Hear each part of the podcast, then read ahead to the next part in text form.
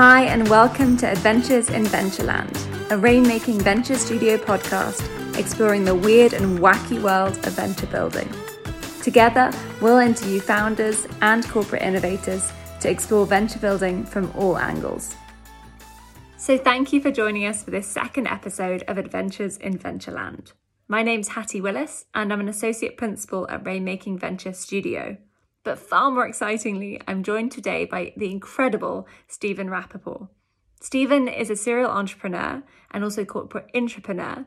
He's founded five of his own startups, and he's also been vice president for disruptive innovation at Unilever. Stephen, thank you so much for taking the time to join us today. Pleasure. Thank you for having me.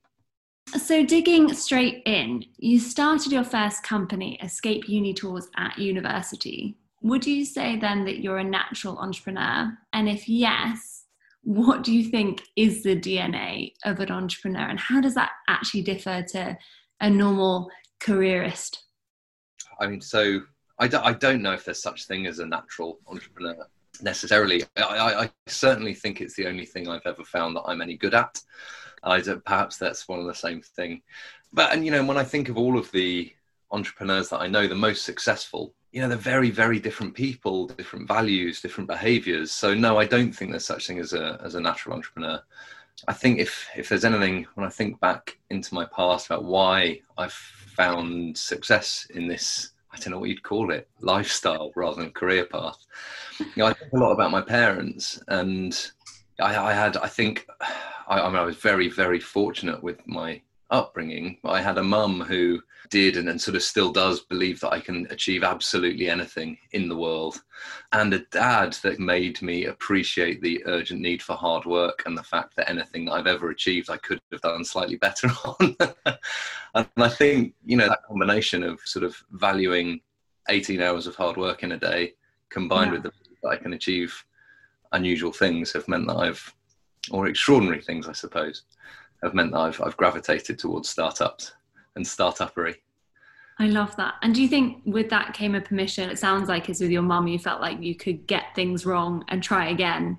And your dad instilled that just keep trying mentality. Yeah, definitely perseverance and graft. They have always been big, big things in my life, and I hope they always are. Amazing. So, the first startup you had was pretty successful as a uni student. You scaled the team, you grew it to 30 salespeople in three years. Yeah, I think we had about 30 employees on graduation day. I mean, I very nearly failed university. The only module I out and out failed in my whole time at university was entrepreneurship. That's so funny. Well, maybe you can't teach it, you just have to live it. well, and yeah, I mean, I, I, think as a lot of people do, I found my undergraduate degree super, super uninspiring and kind of painfully dull because it, it was an academic approach to learning business, which I just think fundamentally is a practical skill. Brilliant. You then exited that to a business partner that you'd started it with and moved on to your second startup. Yeah, my second startup was called Sellers Market, and that was a business selling people's and businesses stuff on eBay for them and taking a commission on the sale. So this is before Amazon Marketplace existed. Obviously e-commerce was big and eBay was the big disruptive distribution channel of the day. There was a time when famously eBay were mentioned in sort of national press for e- every day of a single year.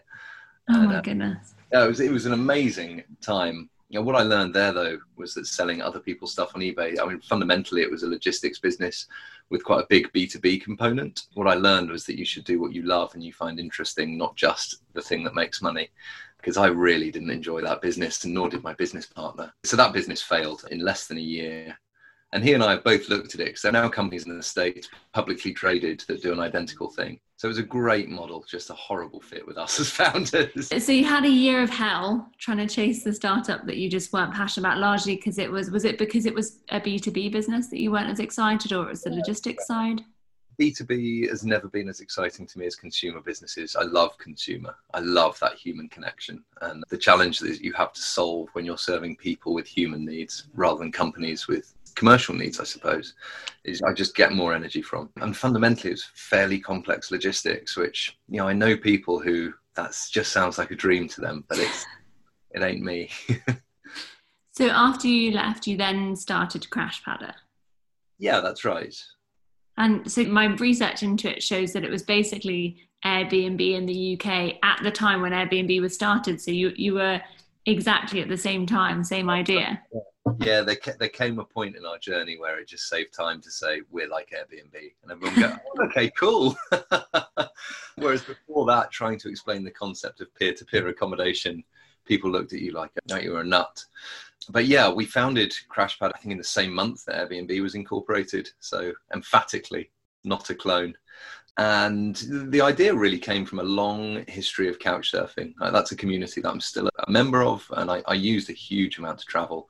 The idea being you stay on my sofa, and one day I'll stay on someone else's sofa in the community, not yours. It's a wonderful, wonderful movement. But there came a point where I just felt like it would be an upgrade for the host and the guest if there was a value exchange. I think, in fact, the, the idea came to me trying to go to sleep on someone's sofa it was probably two o'clock in the morning. They wanted to stay up and smoke a joint and play guitar. And I just desperately wanted to go to sleep. And so we tried to premiumize couch surfing and we had some success. In fact, it was a great business. I'm so proud of that company. We built a very strong community. We had a larger host base than Airbnb in three markets.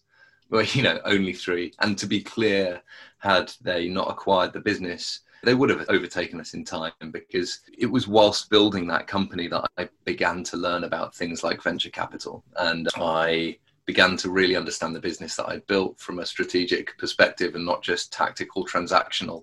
And I learned about things like network effects and how important they are, particularly for an international you know, accommodation business. The value of having a bigger community in another country is really high, and there's never going to be a local challenger to Airbnb, right?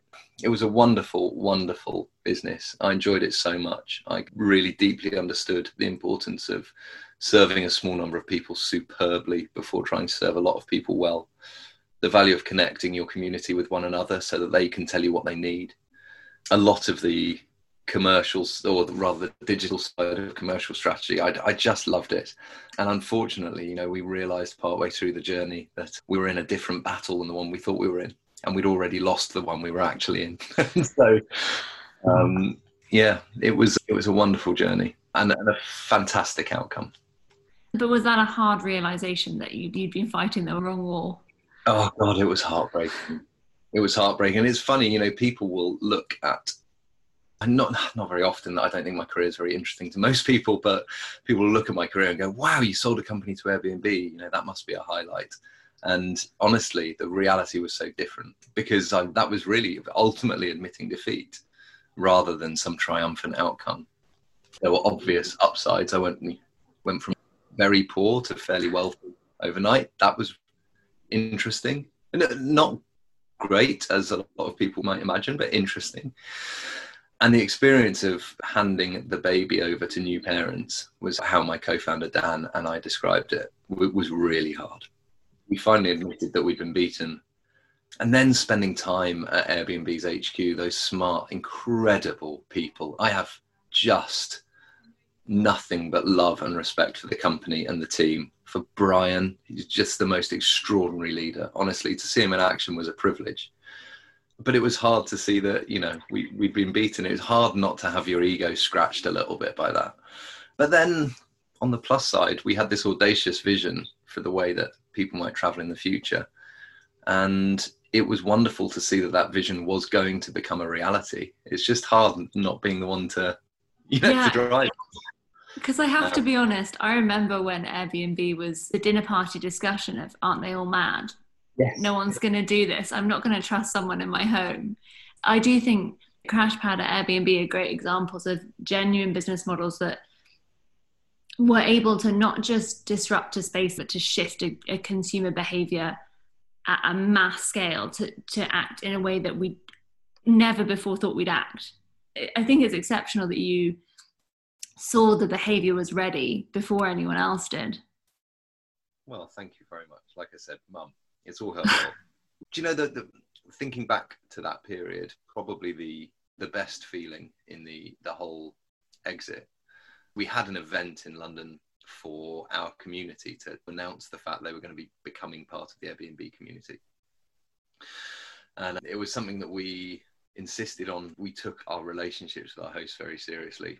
And the Airbnb team were there, and we all got together and we announced to our hosts, You are becoming part of this bigger community. And what felt great was first of all their reaction, which was initially disappointment, and you get this in the UK a lot. The kind of what the you know the American overlords coming to do their thing, but when we helped them to understand Airbnb's ethos and their values and their principles and the quality of their service and their technology, everything, we were able to sort of prove to our community that the best thing we could do by them was hand them on to other custodians. And and you know I'm still in contact with a lot of those hosts now and I think we made the right decision by them as well as by us. Because you had thousands at the point of exiting, right, or uh, of handing over. Yeah, it was it was a, it was a big community. So after Crashpadder exited, you then started Pact Coffee. So you yeah. moved from doing a peer-to-peer sharing platform, which is all about network effect, to an e-commerce subscription business where yes. you get your coffee delivered monthly. So how did Pact start? Where did that idea come from? So it was about a month before earnout finished at Airbnb. So after you sell a business to someone, there's normally this period of time where you have to do something far less fun than building a company for far longer than you want. and luckily, it was an enjoyable period. But by the end, I was I was ready to go go back to building. So about a month before the earnout ended, I had the idea for Pact. It's funny because I was going from peer-to-peer accommodation to subscription commerce but as an entrepreneur, I never thought about it in those terms. You know, I went from serving one group of people with a complex set of problems to a different group of people with a complex set of problems. So as a founder, your behaviors don't really change. You know, you, you engage your insecure overachiever, you assume that you don't know anything. You go and meet the people who you believe have a problem and you just do everything you can to learn about them and their lives and their problem and experiment with solutions and then eventually one day you realize that you've built a subscription commerce business because that's the way that the investment community understand the solution. But really, I haven't found that founders talk in those terms very often. I just want to pause on that. The way you just described founders, actually, when you look at serially successful entrepreneurs who've done it time and time again, they say very similar things. Often very humble people who go, I, I, was expecting to get it wrong, so I went and talked to the customers and tried to understand what they really needed before I built something. And often when you think about entrepreneurship, I, I still find, even though lean startups been a thing for years now, and there's been a lot of talk about test and learn with your customers being customer centric, I still feel like there's a a misnomer in the community that entrepreneurship is this gut instinct that I have this idea and I know it's going to work and I'm just going to chase it down until it does. But that's not at all how you see it. No, no, that's that's not at all how it works.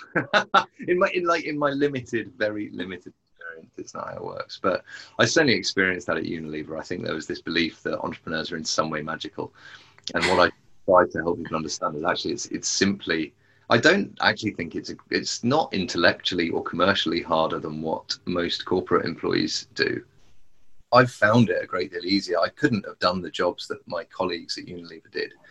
I, I couldn't have succeeded in their roles because they were much harder for someone with my, I suppose, his skills or behaviors or values. But it is just as rational.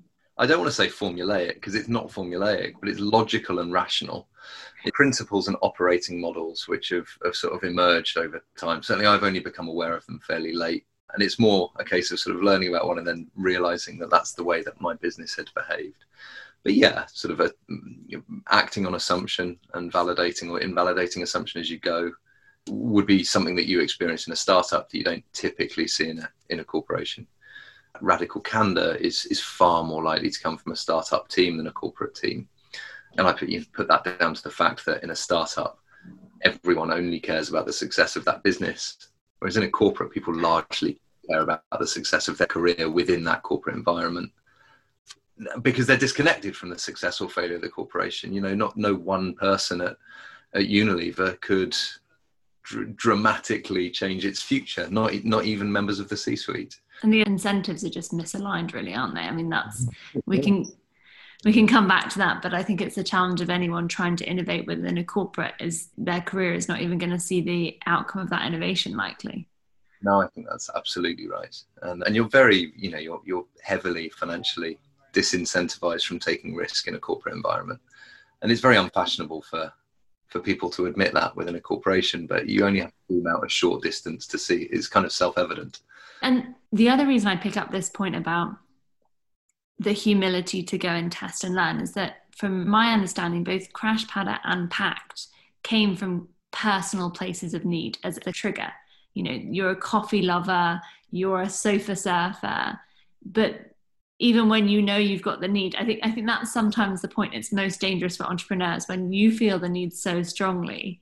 It's so hard not to believe that others will feel it with the same passion as you do yeah. how did the idea for pact come about well, it's you know it's interesting. I'm sure we'll come on to it, but I am right in the middle of this journey with my next business. I am in the process of finding product market fit for a problem which I found I had myself, and it is it's a piece of mental gymnastics that I'm still not great at. And the way I solve that is I tell everyone around me that it's a problem that I'm not great at it. Help me to avoid stepping on the the landmine. But yeah, that's a challenge to fall in love with a problem before falling in love with the solution that you've come up with. And I think, again, looking at common points of failure in corporate environments is that people tend to have an idea. Often a senior person has an idea they fall in love with, hand to someone junior and ask them to execute that thing. And no one's taken the time to fall in love with the problem that they believe that thing solves. So, in the case of pact coffee to answer your question the problem i had was running out of coffee that i loved. And i realized that i had that problem when i spent yet another saturday morning traveling by tube from balham to borough market. All my wife was out of bed. In fact my fiance at the time we got we got married a week after i founded pact amazing. Yeah which she was absolutely delighted about but uh, yeah, you know, I was I was getting the train to Borough to buy coffee, and I thought, God, I wonder, I wonder if anyone else on this train is on their way to buy coffee on an hour-long round trip. I was eating into my weekend, and I realised that when I ran out of coffee that I loved, I would immediately invest quite a lot of time or money solving the problem. And I went to find if other people had that problem and, and wanted the solution that, that I wanted. I think from that train journey to my first paying customer was about 48 hours we quickly cobbled together a non-functioning MVP in my dining room. It's popped on Facebook, had hundred paying customers in a very short space of time, and believe it or not, we had kind of half a million pounds of, of venture funding about a month after that, ready to go off and start building. And thankfully, we found that a huge number of people share those problems. And in fact, I mean, yeah, there's a lot of heartache at the moment, I don't want to make light of the situation around COVID because I know it's caused a huge amount of pain for individuals, for businesses, for governments. But I'm pleased to say that Pact is one of the, the businesses that's picked up a tremendous tailwind as a result of people spending more time at home. I, th- I believe Pact is now I'll, I'll, get into trouble with um, with Paul, who runs the company, but I believe Pact is now the largest independent coffee roaster in Europe. We've got three years of strong profit behind us, very strong double-digit growth. Yeah, so I was pleased to learn that a lot of other people shared that problem and mm. liked the solution that we built for it. And so, when you were going about falling in love with the problem, not the solution, but doing the MVP version, I think people get confused with the term MVP or minimum viable product and often think that it's just the rubbish first version of your actual full product. And actually, that that's not really quite what it is. I mean, it's more about testing the fundamental assumptions, right? So, how did you go about testing those assumptions and that demand early on? Yeah, so well, the first thing to say on minimum viable product, Airbnb they banned that, and you're right. Startup. In fact, I believe it was probably 12 years ago it's really it's really very old at this point, and it's still in corporate environments like um, like this new breakthrough way of thinking. So the way that we at, at Airbnb they said uh, minimum awesome product MAPs was all they could talk about, and at Vital Stride, which is my new business, we're, we're building a minimum lovable product. I love that. That's the best one I've come across. Oh, that that makes me happy inside. I can't take a lovable product co-founder Helen came up with that, and I, I love it as well. It reminds you that in prototyping, you are meant to cut corners, but you're not meant to cut corners that customers are, are aware of. As in, you take on all of the pain. You don't kick it onto them and expect them not to mind, because they do mind a great deal when companies expect you to do unnecessary work on their behalf. Mm. We all hate. That. So, in practical terms, how did I figure out then what features are uh, minimum lovable product needed. Well, for Pact, I acquired customers through Facebook at probably an enormous expense in order to gain the insight about what they need. And I gained those insights by delivering all of their coffee myself in person. So, our first 500 customers or so, I met almost all of them in their home, hand delivered the coffee, asked them some basic questions. I told them that I was the founder, that I appreciated them giving us a try. I asked them why they tried, what they hoped it was going to be like. And if it was their second bag rather than their first, I'd ask them what it was actually like and why they've now the second. The people that didn't then want another bag and cancelled again would get a phone call and I'd, I'd just ask them all about it. And I found that people were really forthcoming, especially if you show your vulnerability and, and, and say, I'm trying to achieve something really worthwhile here, but I, I don't know how to do it and I need your help. So help me understand the service that you need in your life that you would love. This new feature, did that work for you? I notice you've used it once, but you've never used it again. Why is that? What didn't happen the way you wanted it to? And just obsessively sponging any bit of insight you can about the people you're hoping to serve. And I mean, obsessively and in a way that doesn't scale. And I think the other thing is just to clarify, because when you talk about that not shortcutting so the customer has to do the work, what you're not saying is that that means that you have to present the perfect fully finished answer you know you can still have that vulnerability to say mm. we're working it out you can inform it. And as long as the customer feels a part of that journey and and you're not engineering pain in for them and friction but as long as they feel part of that journey they're, they're much more willing to keep going and keep testing with you right? Exactly. But and as I say, it's about intelligently cutting corners, like fake, you know, fake door tests, which are now relatively common, and I'm sure everyone's aware of, where you offer something for sale on an e-commerce site that doesn't exist to see how many people would have purchased. The, the number of times I've seen that run with stock imagery and a crappy product name, and you know, so it's just presented in a way that you would never want to buy the thing, and then you return a negative from the test, but it's a false negative. But you, you know, it doesn't take a great deal of empathy to avoid some of the, the obvious mistakes. I love that you talked to the first 500 customers religiously. That's amazing. I'm doing it again this time around. It's just, it's the greatest currency for learning that you can have found. Uh, and by the way, that never stopped at Pact. There was a time when we were 100 full time employees, and at midday, every day, a bell went. You stopped what you were doing, and every single person in the company called 10 customers. And it was 10 people who'd signed up that day or the previous day to say hello and thank you. And this is me and my job. This is how you can get hold of me. You know, I'm a software engineer or I'm an accountant. No one was off the hook. And, you know, it, it was a tremendous, tremendous cultural ritual for the business. And it enabled everyone to do their job better. And literally putting the customer at the center of your day, 12 o'clock, bang on. Mm. That's a, a very clear indicator of what you guys care about. So, what were some of the other things that you had to learn, maybe the hard way, as a founder and how did you learn them everything what have i not had to learn everything. I mean i've had to from basic bookkeeping to hiring to okrs the, i mean there's just there's I, the list is just everything that i do. I've learned on the job and i definitely learn by mistakes rather than learn through other people's mistakes which is frustrating at times but you know that's the cards i've been cards i've been dealt. And um, just before you left Pact, there was a pivot from predominantly being consumer facing to moving towards business facing. Was that a hard move for you and for the company? The, the B2B move wasn't hard. Um, so that was really layering in another distribution channel. So Pact is a really omni channel business. Um, direct consumer is by far the largest channel that we have today and have always had, and the fastest growing. B2B was just, again, it was a reflection of well, it, came from that close relationship with our customers. There was a time when we weren't growing nearly as fast as we believed we could. And the way that we solved that was to talk to our customers about their habits and find out when they wanted to hear from us more. rather than trying to shove more coffee down their throats at home, which is sort of ethically questionable, we started listening to their feedback a little more closely about coffee outside their home.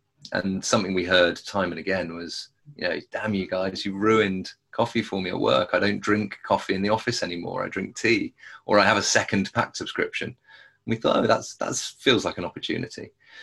And I think a couple of years later, we supplied offices around the UK with a couple of million pounds worth of coffee, an NPS, which is the, the metric I care most about, an NPS from our B2B service, I think approaching 90, which is wow. Apple standard. In fact, on a consumer business, it's 78, which is still I'm still very very pleased with. But no, so the B2B wasn't hard. What was difficult was that just prior to that, I had to restructure the company and make a round of redundancies. And during that period, or probably in the year that followed, I decided that I wasn't the person to run Pact through this next chapter, which is sort of profitable, self funded, fairly rigorous growth. And that was not an easy period again kind of letting a baby go and handing it over to a, a new parent did mm. it feel like very much so. I mean, luckily in this case, the parent was Paul Turton, who is like, if, if anyone was going to give you confidence about handing your baby over, it's Paul. He was amazing. And he and I did a very, very deep, detailed job of, of designing and, and executing that handover in a way that was kind of easy for him to hit the ground running and to, to make the business his own. And for the team, you know, I think particularly following a, a, really significant round of redundancies, which is, in fact, when people talk about a restructure, of course, that was pretty heartbreaking. But for the team that remained, the core team left in the business, you know, they needed to understand why the business they were working for was now stronger, more stable, with a brighter future than the one a month earlier, because it, it normally doesn't feel that way for those for those uh, men and women on the team. So we did a really careful job of planning and executing that, and I think it made it a lot easier all round. So the other question that this sparked two questions really. One is around venture capital funding, because you said earlier on that was one of the things that Airbnb had that's just so much harder to compete with that scale of funding. And obviously, again, with Pact, you were able to get that funding very early, probably because you had such incredible customer validation so quickly. How was the process of getting venture funded and and how did that change how the business model grew and scaled? So venture, yeah, I mean, it came relatively easily because the business, you know, we proved product market fit very early on. I think I built a really strong team, and it was a time of plenty in London. It was, it was a good time to be raising money. So we did raise a bit. I think at this stage we've raised about five and a half million of, of venture and a million of, of debt on top. How did it change the business? Yeah, it's interesting because it's something that I'm doing very differently with my new business. I was never running the business to raise money. You know, we were raising money to run the business, but I probably got a bit more pride than I should have from the size of the checks that we were able to raise and the pace of upside momentum and this kind of thing. I think they were my mistakes that I made, but I was probably too easily influenced by the views of other investors that I was speaking to. And it's your closest, strongest, greatest allies have their own objectives and upside momentum is great for a VC. it's yeah. kind of meaningless for the business itself. I mean, it's a pure vanity. So, yeah, one of the things I'm definitely doing differently today than I did in those very early days is blocking out market signals and noise and any consideration of raising money until there's a really compelling, urgent reason to do it. You're listening to Adventures in Ventureland, a rainmaking venture studio podcast with this week's special guest, Stephen Rapoport, serial founder and former VP for Disruptive Innovation at Unilever. If you're enjoying the episode, please do take a minute to like, share, and follow at the end. But for now, back to the podcast. After you made the hard decision to leave Pact and hand over, you then moved to Unilever. So a very different move for someone who's always been an entrepreneur and where that's come easily. Why the move to work in a corporate? Yeah, a really good question. So first of all, I, like Unilever, I'm such a fanboy of that business, and I was for years prior to joining, and I remain so today. They're such a great company and I sometimes sort of wish that the fit my hadn't been so horrendous. But I can look, I can look at it and say, you know, that's not a place that I enjoyed working. But my God, I want that business to thrive. And so the reason I joined is I'm inspired by their vision. Paul Polman, who was the CEO when I joined, uh, it's now Alan Jope. But Paul has always been my hero CEO. And I know as tech founders, you know, there was a time when it was Zuckerberg. Obviously, now he's the devil. Elon Musk, but perhaps uh, Steve Jobs. I don't know. For me, it was always Polman. I just he's an inspiration. Remains one today. He's amazing, and I just thought, do you know that's a business I'd love to be a part of.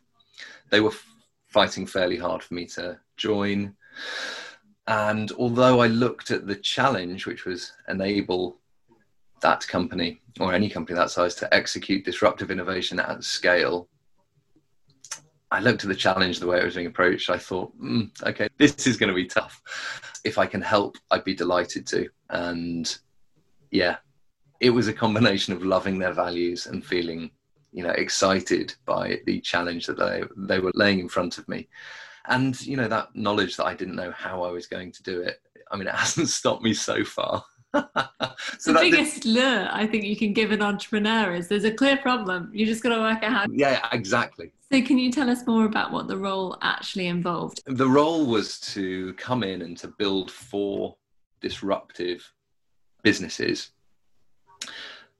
being totally emancipated from all of the operating model that Unilever employs to, to execute to grow their core business and to run their core business. In doing so, notice the points of friction uh, that, that aren't experienced by entrepreneurs outside corporates, and notice the, the areas of strategic advantage. And in doing so, propose a model that would enable them to execute disruptive innovation at scale, profitably and at scale. Easy. So that, yeah, exactly. So that's what I set about doing. We had some really good success in the early days. I think, I mean, my first big lesson is trying to be totally separate from the mothership is just a bad idea. It's, you know, this idea of kind of, you know, if you want to go fast, go alone. If you want to go far, take a team. I was definitely sort of expected to go fast and far. right. alone.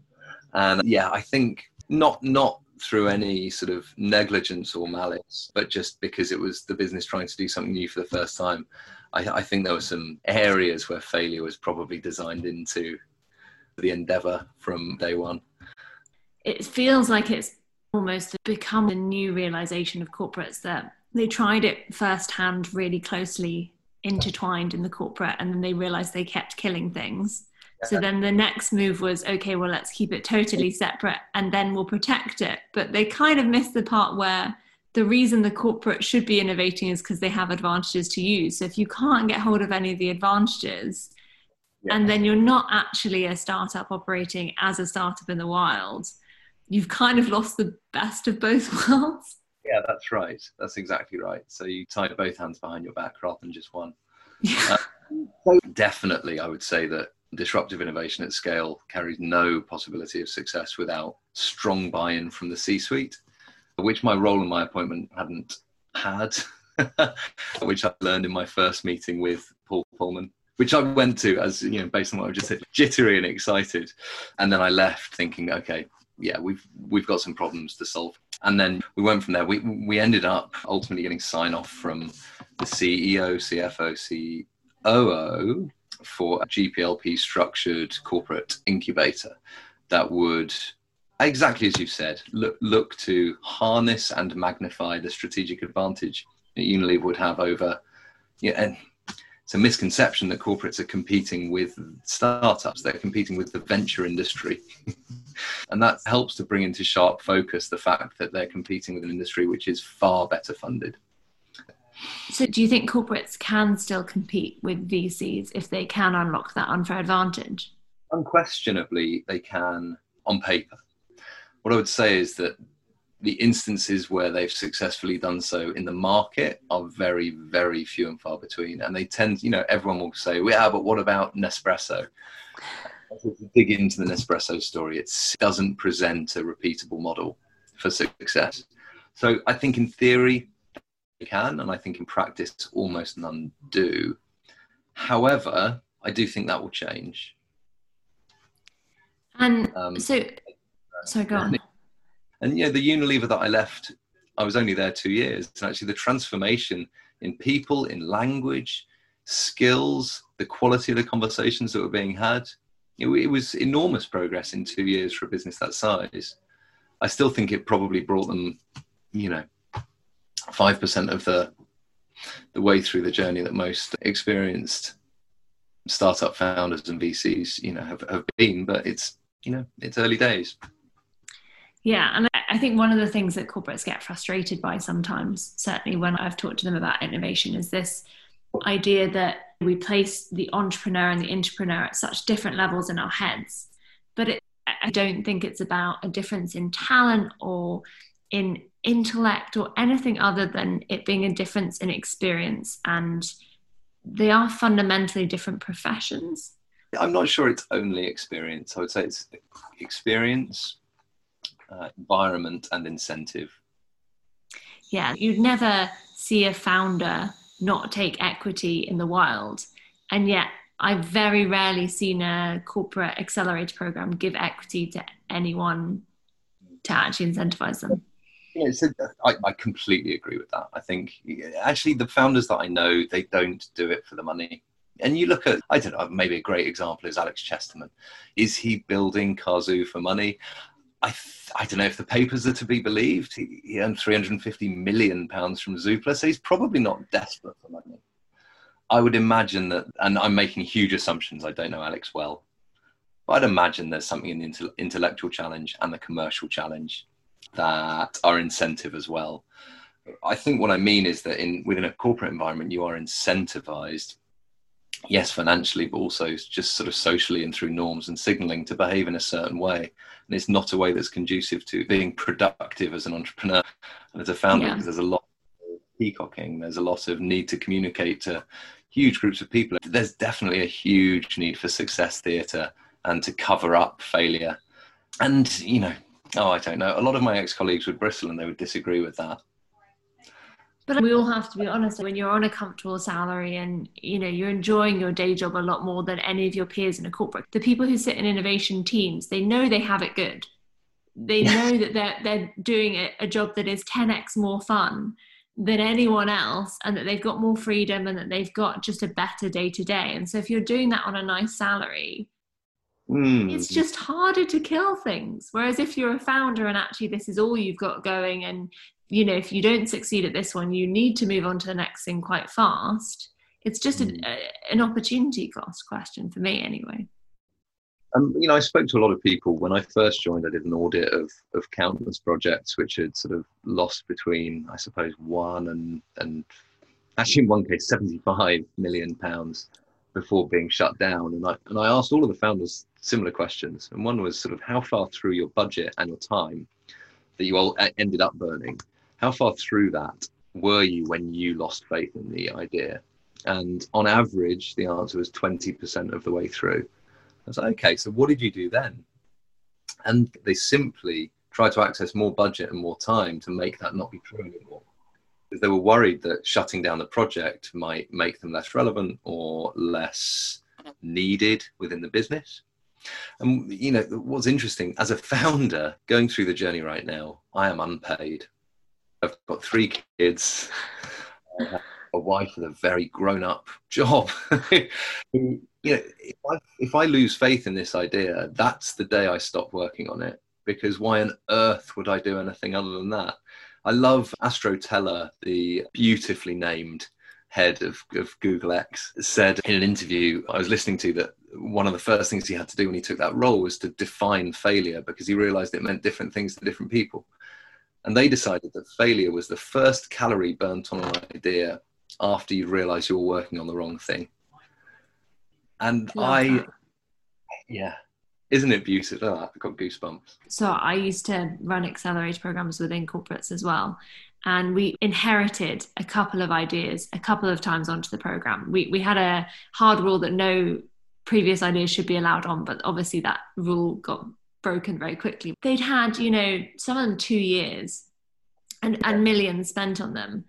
And we kept trying to kill them on the accelerator because it was very clear they were not at a level mm. of the other ideas.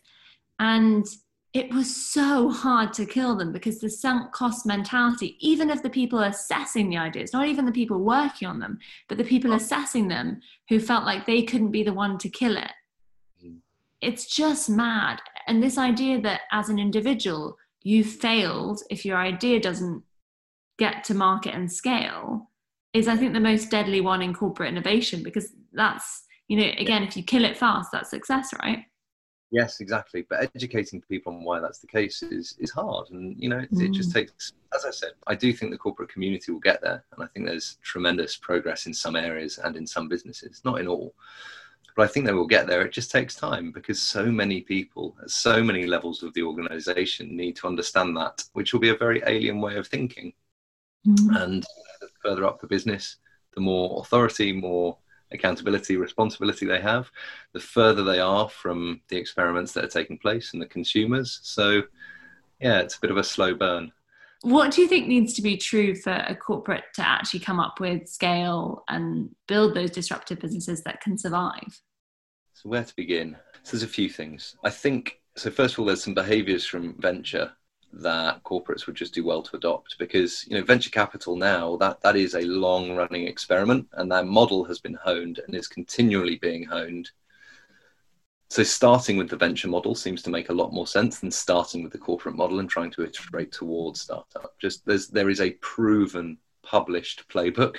So just start with that and that would mean a, a, huge portfolio of bets, the expectation that most will result in you losing your money, the need to therefore rapidly double down on the ones that look like they're going to win, uh, light touch governance.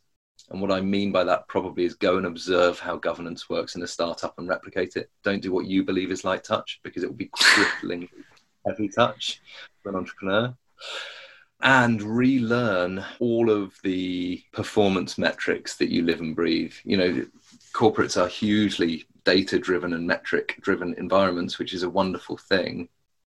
But the numbers you use to describe progress for a corporation bear no resemblance to the numbers that you use to describe success and progress in a startup, especially in that journey from zero to a million of revenue. Really, that a lot of it is again it's a published playbook that very few founders or vcs would disagree with.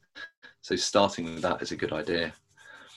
Finally i think there's and I've, I've sort of written about this a little bit. I've written about the four freedoms which i think are strategic enablers.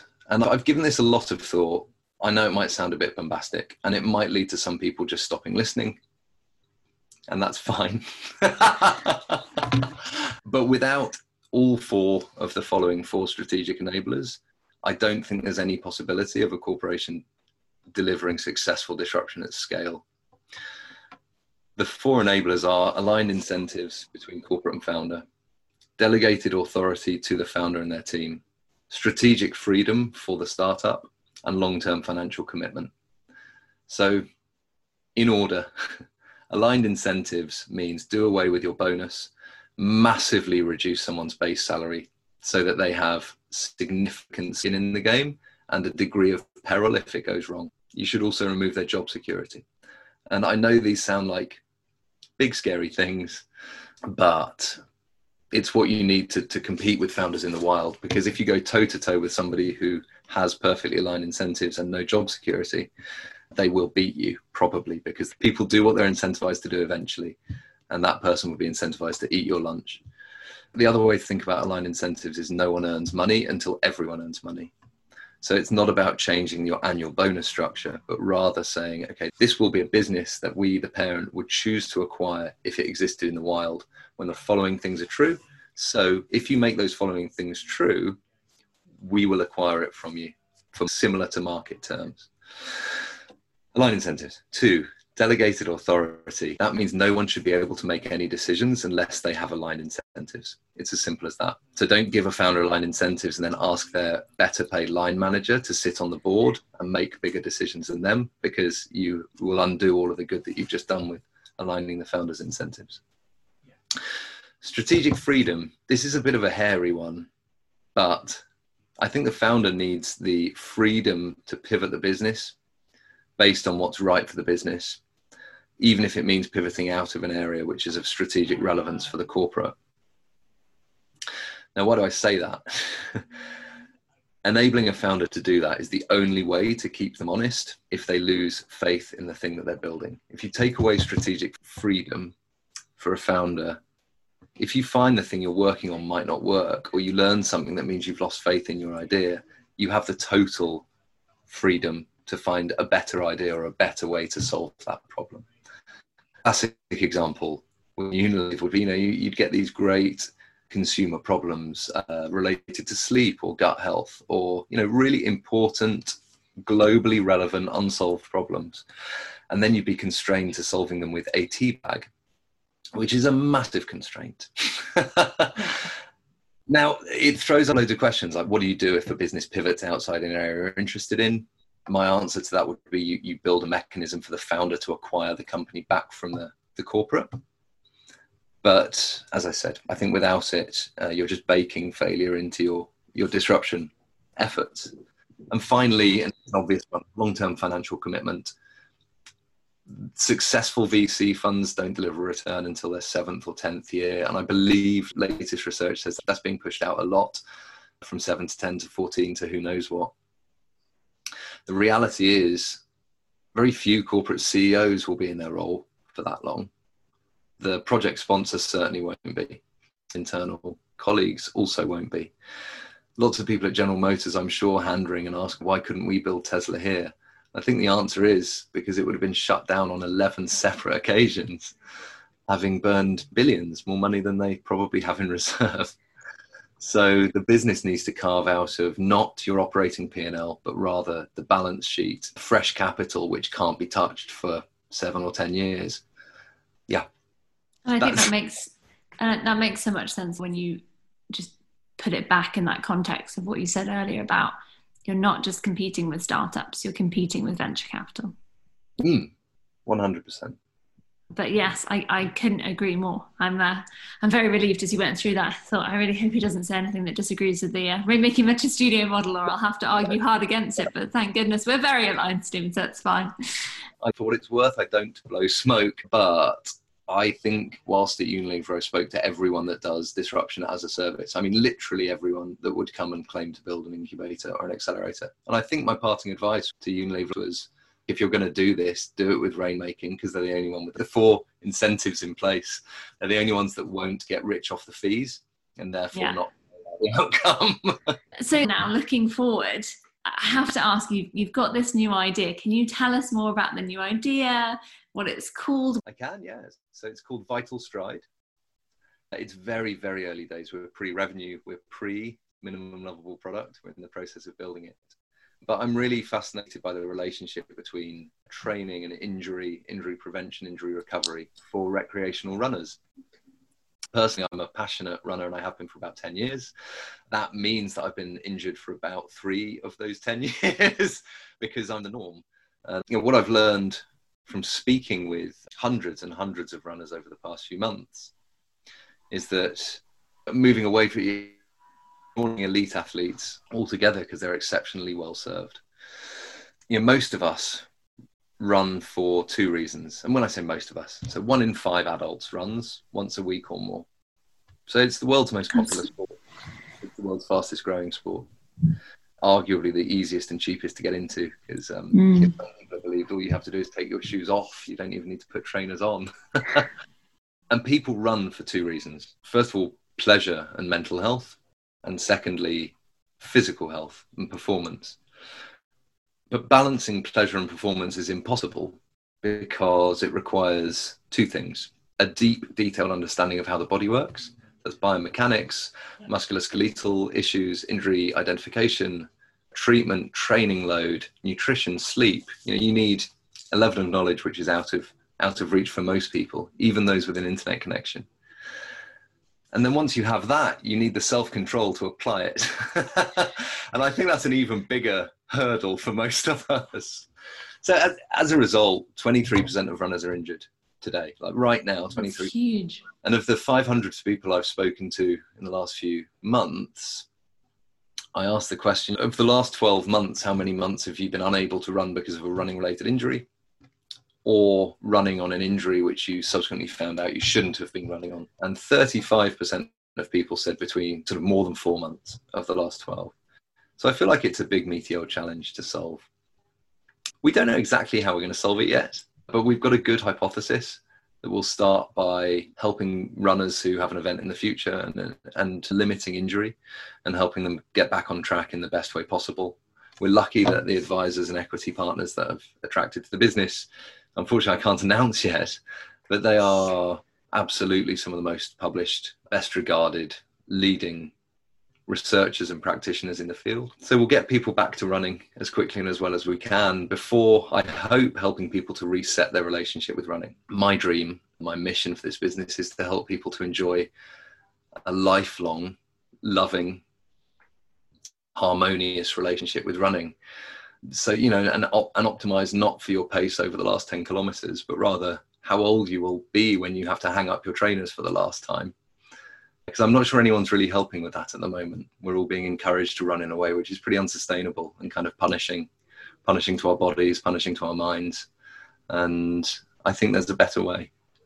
I love that. It's so exciting. And two things that are giving me a huge lift at the moment, or rather, sort of a lot of my fuel. One is coming from the reaction from runners that we speak to, either those who've got an injury history, which is, oh, it's kind of all of us. There's a joke if you want to quickly strike up a relationship with a runner, just say, So, how's the injury? And you've suddenly got an hour's conversation. so the reaction we're getting from runners who are currently injured, which is kind of it's your classic sort of shut up and take my money reaction, best thing that happens to me this year. Yeah. And I know that that could sound a bit glib and it might sound like a first world problem that we're solving, but you know, this is it's a great source of people's sanity and pride, I think, is their running habit. So that reaction is really energizing. And what I also love is in speaking with sports physios, and osteos and chiros and running coaches and strength and conditioning coaches and so on is that there's just universal agreement that this is what people need. I just feel that that industry, full of wonderful, dedicated, customer centric people, though it is, haven't quite figured out how to move that knowledge, move that understanding of how runners should be behaving outside of the echo chamber and into runners' lives. So the disconnect between what really professionals universally agree should be happening and the way that people are behaving is enormous. And I'm very excited about that. So we have a, we have a landing page at vitalstride.com and we are going to start working with our first cohort of, of beta customers fairly shortly. So if anyone's interested, you know, they should give us their email address and we will let them know when we're ready to get cracking. I can think of five friends off the top of my head actually, so I'll send you them all after this. So just before we wrap up, two final questions. One is what do you think are the learnings that you've had from the previous ventures that are going to shortcut you on this one? So, mm. has it been faster to start, or are there mistakes that you've made now that you know you don't have to make again that will help you go faster? I mean, the, the lessons we've touched on them, but the first is that it's cheap or free to develop a deep deep, detailed understanding of your market and your user needs and how they're being served and what's wrong with the current solutions. And that there is, I don't think, ever an argument to do that after raising money. Once you raise money, you kind of fire the starting gun and you need to start progressing certain metrics. So get a deep, deep, detailed, empathetic, loving relationship with your future customers before thinking about things like raising money. That's a big one. Generally, to, to be slow in raising money, actually slow and intentional and, choiceful. And I think, you know, now that I have some personal wealth from previous businesses, that's easier, of course. But I certainly, yeah, even if I didn't, I think I'd be less hasty to raise significant money, uh, millions, you know, in, in the early years prior to product market fit. And the other thing, do you know, this is the first time I've ever built a business with a co founder. I've been a sole founder in, in every business that I've built so far. My lesson there is to never do it without a coach. I'm working with a lady called Helen, and the experience is just wonderful. The speed of decision making, ability to challenge and be challenged, being able to plug a, you know some of my enormous behavioral and skills gaps with someone who's just exceptional at the things that I'm I'm really terrible at. It's it's a wonderful thing. So a big lesson is to to co-found. I think, yeah. I love that. And I, I think also having a female co founder, particularly in a physical business, really helps when you think about the different physicalities that sometimes it's easy, you know, we design for our own bodies otherwise to have that inclusivity in the founding team. In my mind, will make such a difference when you come to actually design a solution. Yeah, absolutely. And, you know, I'm a brother of two sisters and I am a dad of three daughters, and gender issues are really on my mind. I try to be the best feminist I possibly can be. I'm, honestly, I don't think I do a great job yet, but I'm trying. I'm trying really hard and I'm trying to educate myself. And what I would say is, it's, yes, I completely agree. Having a female co-founder is a great thing, but actually, you know, a conversation she and I had very early on was, you know, who who do we intend to serve with this business? And the answer was recreational runners, and that's a, a hugely diverse group of people, ranging from you well actually name it on every basis you know it crosses uh, gender income sexuality nationality religion everybody runs and so diversity is going to be critical. And we've had some really interesting conversations about how we should be building diversity into our team given that it's two people and it will be four at some point. and that's actually quite a tough thing to do especially in the very early days building diversity into a team without losing any sort of ferocious focus on performance and meritocracy is something that we've had actually some amazing conversations about and we're doing again doing the best we can. Yeah it's terrific i love it i think it's also really rare or sadly rare that we have that conversation at the beginning of founding something you often have it when you realize you've missed yes, element yeah. of diversity and you're desperately trying to plug a gap or even too late when someone else points out you've missed it because you hadn't even noticed it or seemed to miss it but actually to stop at the point of founding when you've still got the control in your first team members because that, that's something you only get once actually stopping mm. at the start and saying we want to engineer in diversity we want to build for diversity I, it's incredible to hear you say that that's something that you're engineering for Mm, it's something we're very cognizant of, and I'm certain that we'll build a, a stronger business if we succeed in delivering on that. Amazing. And so, final question Are there any corporates that you'll be looking to partner with for the venture? And if yes, how do you think your experience in corporate innovation will change how you navigate them? I've done a sweep of the market looking at people that I think smell like a good fit. And at this stage, we're not going to look to partner with any corporates. And the reason for that is, as far as I can tell, none which are in a strategically relevant space for this business have addressed the problems that I listed earlier. However, I do know that you know mo- most of these more complex bleeding edge problems, you know, corporates are solving behind closed doors. So what I would say to your community is that if I've made a mistake and if I've missed something, please, please reach out, educate me. I am fully bought into the idea that startup behavior and corporate assets could be a devastating combination. I've just yet to see an example of it being done well live in the market. But hey, I'd love to. I would love to be the first. so we'll end on that call to arms, and I so look forward to seeing where it goes. Thank you so much for making the time to share all your learnings. Oh, it's been great. It's been really enjoyable educational and, and at times cathartic. So thank you very much indeed. that's, what, that's what we aim for. Thanks yeah. so much, Stevie. Thanks for listening to Adventures in Ventureland. We hope you enjoyed listening as much as we enjoyed recording. If you did, please do take a minute to like, rate, and subscribe so you never miss another episode.